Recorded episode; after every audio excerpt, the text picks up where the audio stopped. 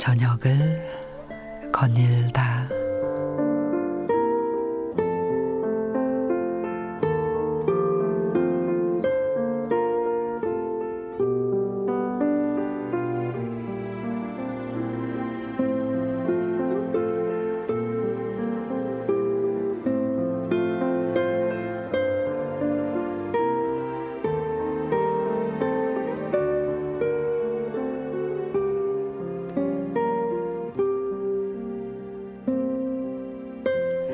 너 없이 어찌 이 쓸쓸한 시절을 견딜 수 있으랴. 너 없이 어찌 이 먼 산길이 가을일 수 있으랴. 도종환 시인의 들국화 two 도입부인데요. 식구처럼 국화의 계절 가을이 왔습니다.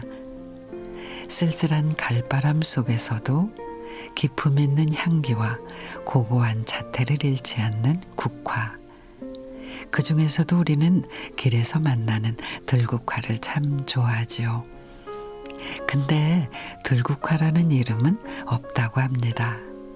들이나 산에 난 국화가 노란색이면 산국, 보라색이면 쑥부쟁이, 희거나 분홍색이면은 구절초.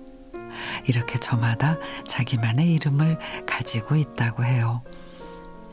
또 우리 눈에 보이는 한 송이 국화꽃은 실제로는 수백 개의 꽃이 모여 있는 꽃차례로 기다란 혀 모양의 국화 꽃잎은 설상화로 화려한 색으로 곤충을 유인하는 그런 역할을 하고요.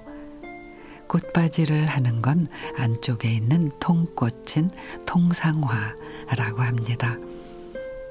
그렇게 각자 역할에 충실하면서도 조화를 이루며 피기에 국화를 꽃 한 송이에 우주가 들어있는 꽃이라고 한다죠. 그래서일까요? 선조들은 국화꽃만큼은 그냥 보내지 않았습니다. 국화주 한 잔에 세상 시름을 덜었고 국화차를 마시며 가을의 호젓함을 달랬지요. 쓸쓸한 가을 어느 날 향기로 말을 걸어오는 국화꽃. 올가을에는 국화가 전하는 이야기에 귀 기울여 봐야겠습니다.